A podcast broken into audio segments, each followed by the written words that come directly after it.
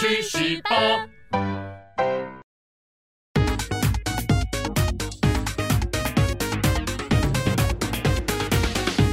人生自古谁无死，曾闻何须看报纸。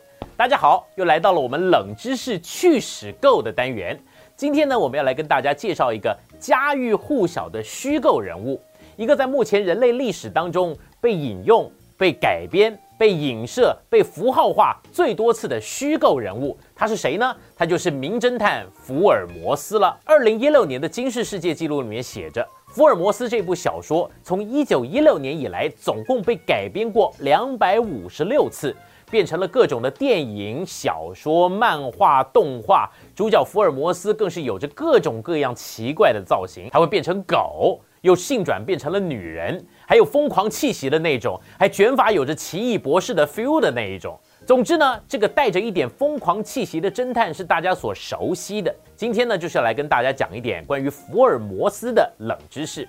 首先，第一个，他根本就不应该被叫做福尔摩斯。大家都知道，福尔摩斯的作者是英国人柯南道尔。看过《名侦探柯南》的人都知道，工藤新一在紧急之中用了英国跟日本两位侦探小说家的名字来组合，变成他变小以后的名字。一个呢就是柯南道尔，而另外一位呢就是江户川乱步，两个结合起来就是你所知道的江户川柯南。啊，回到主题，柯南道尔给这个角色赋予的英文名字是 Sherlock Holmes，请注意他的姓氏呢是 Holmes。如果你有在关心好莱坞新闻的话，汤姆克鲁斯的前妻凯蒂荷姆斯，她的姓氏呢就是 Holmes，这就怪了，为什么同样的姓氏翻译差这么多啊？原因就是。在当时翻译成中文的人使用了中文的方言来找字，翻译出名字来。例如说呢，Michael Jackson，台湾的翻译是麦克杰克森，香港的翻译是米高基逊。原因呢是香港的中文翻译是以广东话的发音为基础，去找出最接近的字来翻译。而福尔摩斯的英文姓氏呢，Holmes，L 这个字不发音，照理来讲呢，应该要翻成荷姆斯、赫姆士什么的都可以。但是呢，到底是谁？他用了什么方言去翻译，翻出了这么一个福尔摩斯呢？这就牵扯到一个清朝末年的翻译大师，名叫林殊。林殊先生一生翻译作品无数，讲几本最有名的给你听听看好了，像是《伊索寓言》呐，《鲁滨逊漂流记》呀，《孤星泪》啊，《茶花女》啊，你就晓得林老先生可是清朝末年的一个翻译高手，高手高高手了。但是重点在这里。其实林叔本人他根本就不会任何外国语言，他只会中文，他只会中文，他只会中文，很重要，所以要讲三次。眼尖的人就会发现，我刚才讲的那几部作品，《伊索寓言》是俄文写的，《鲁滨逊》是英文写的，《茶花女》跟《孤星泪》则是法文写的。请问，在那个刚刚跟洋人接触的年代，哪位神童可以同时精通俄语、法语、英语啊？恐怕他是吃了哆啦 A 梦的翻译蒟蒻吧。告诉大家真相，林叔这个家伙虽然不懂外文，但他中文超好，能够用当时雅俗共赏的文体流畅的写作，这是林殊的文章的特色。而不懂外语该怎么办？其实呢，就是找英国、法国当地的留学归国的留学生，拿着书在林老先生面前逐句的念出意思，再由林殊来整合润色。变成当时使用中文的人可以理解，并且具有一定程度的艺术性文字，这招厉害不厉害？太厉害了！你可以说林叔半点洋文不是，在那边当翻译大家，简直笑掉大牙。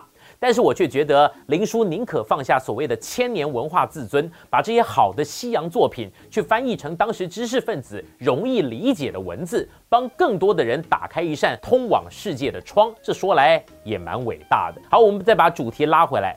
介绍完译者林书之后，我们就要问：为什么他要把 Holmes 翻译成福尔摩斯呢？原因是他是个福州人，福州话又可以说是闽系方言的一个共通特色，就是分合不分。所以之前呢，他才会说：“你姓胡吗？我很姓胡。”所以胡跟福呢，就是同一个音了。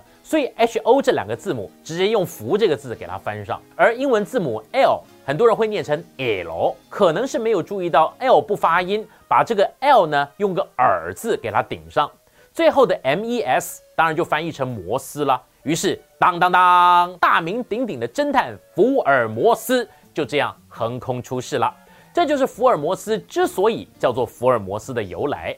而林书所翻译的福尔摩斯译本，当年的名字是《歇洛克奇案开场》，内容呢就是第一本福尔摩斯为主角的小说《写字的研究》。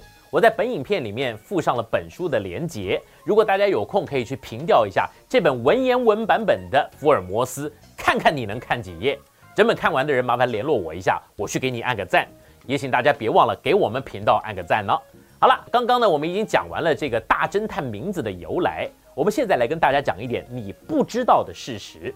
首先就是福尔摩斯其实是一个古柯碱跟海洛因的重度成瘾者，也就是说。福尔摩斯是个大毒虫啊！在柯南道尔的原著书里面呢，福尔摩斯经常会把自己给注射一些毒品，让自己的思考可以暂停一下，或者说是打发无聊什么东西的。现代的读者可能很惊讶，哎，为什么我看电影、看电视都没有看到这种设定啊？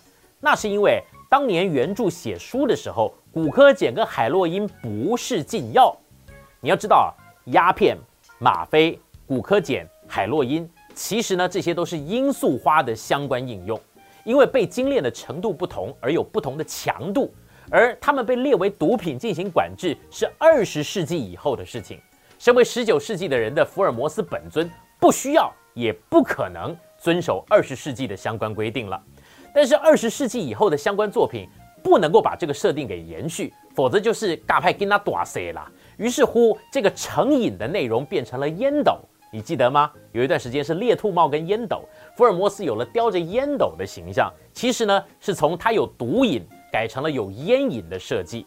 当然呢，随着时光流转，现在连香烟都不受欢迎了。因此，在英国 BBC 拍的《新世纪福尔摩斯》里面，福尔摩斯呢是一个戒烟中的瘾君子，他基本上不抽烟，也不叼烟斗，他用的是什么？尼古丁贴片。你看，够新潮吧？福尔摩斯呢是一个基于写实的幻想作品，所以呢，柯南道尔在其中都会将人、事、时、地、物交代得清清楚楚。一方面呢，让当时的读者，特别是居住在伦敦的人有超强的代入感；但是另外一方面呢，却也产生了一些奇怪的麻烦。如果你看过福尔摩斯的小说或者电影的人，你都晓得福尔摩斯的公寓呢就在英国伦敦的贝克街二二一号 B，在当年写的时候。贝克街才只有十几号，根本没有二二一号这么长。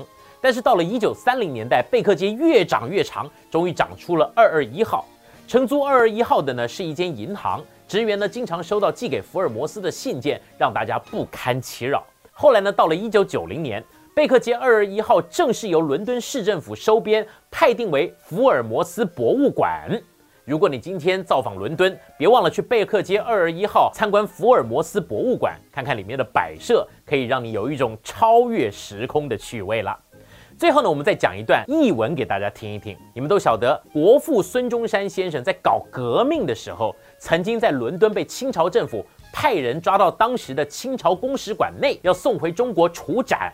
孙中山的老师康德黎多方交涉，动用英国的政治关系，强迫清朝放人。这件事情被写成了一本书，叫做《伦敦蒙难记》。这个真实的历史事件，时间就发生在一八九六年十月一日，地点呢是当时的清朝公使馆波特兰街四十九号。你可以把 Google 地图打开，从英国伦敦波特兰街四十九号导航到贝克街二二一号有多远？只有零点八英里，走路十六分钟。按照福尔摩斯系列小说，一八九七年那一年。福尔摩斯接了格兰奇庄园案件以及魔鬼之族案件，也许呢，福尔摩斯在调查案件的时候，曾经经过孙中山先生被清廷掳走的现场呢？不知道如果我们当时拜托福尔摩斯来解决孙中山的事件，会有什么样的结果呢？当然啦，一个是真实人物，一个是虚构人物，这样的事情是不可能发生的。回到主题，福尔摩斯呢，以及他的小伙伴华生医生，是人类有史以来被改编过最多次的虚构人物。我相信未来只会有更多的作品，让我们喜欢的大侦探展现他无穷的推理能力吧。今天的趣史购就讲到这里。如果大家喜欢我们的讲述风格，可以的话，请你按赞、订阅、加分享，同时开启小铃铛，第一时间接受我们的发片讯息哦。趣史购，我们下回再见。今天趣史吧的内容，大家觉得怎么样呢？如果觉得有趣，请留言回应。趣史吧是你公余闲暇最佳良伴。快点下方链接订阅，分享给你的同事朋友，也别忘了开启小铃铛，第一时间接收发片通知。大家一起去选吧！